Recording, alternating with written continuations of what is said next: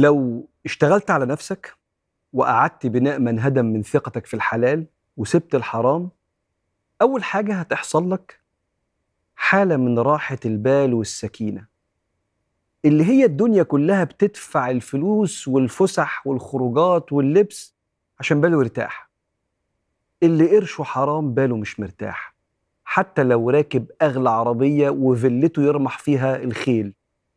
أنت شايفه من بره كده. لكن هو بيحط دماغه على المخدة وهو مش مرتاح.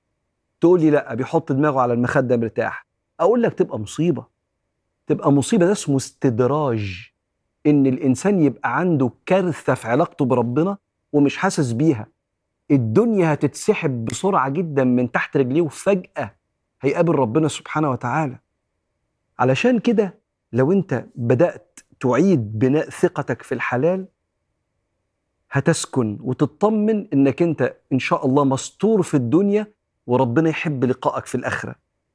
قال سبحانه وتعالى من عمل صالحا من ذكر أو أنثى وهو مؤمن فلنحيينه حياة طيبة ولنجزينهم أجرهم بأحسن ما كانوا يعملون.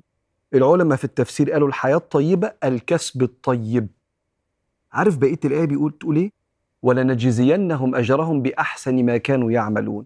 أهو اللي كسبه طيب ده وعايش الحياة الطيبة دي يوم القيامة هيتاخد بأحسن أعماله. إيه أكتر عمل صالح في عبادة ولا في خير بتعمله كان مفتوح عليك فيه تتحاسب على ده؟ يعني ده المعيار اللي تتحاسب عليه اللي أنت جايب فيه 100% ده بأحسن ما كانوا يعملون. وأنت محتاج تعمل كده.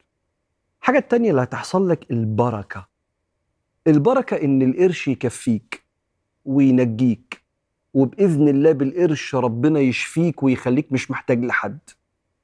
جمع الحرام على الحلال ليكثره دخل الحرام على الحلال فبعثره. بعثر البركة اللي فيه. لكن لما الإنسان بيكون قرشه حلال بيتستر. بيتستر ليه؟ لأن اللي قرشه حرام بيقول لربنا أنت الرزاق ماشي. بس رزقك مش مكفيني ومش مقنع بالنسبة لي ومش مريح ومش مطمئن. فعلى جنب فكرة بقى اتقي الله وفكرة الحلال والحرام وسيبنا أجيبها أنا بحولي وقوتي. ده إنسان وحيد في الدنيا من دون الله. لكن البركة الحقيقية في إن القرش يخش كده كان كتير ولا قليل وربك راضي؟ فتشعر إنه مكفيك. أصل الفلوس ملهاش قيمة. اللي الفلوس بتعمله من راحة البال والأمان وحب الناس والإحساس بالسند والسكن والكفاية. دي حاجات الله بيخلقها مش الفلوس اللي بتجيبها. فيا أيها العبد الصالح عيد ورمم من هدم وافتقد من ثقتك في الحلال وكمل وربك المعين.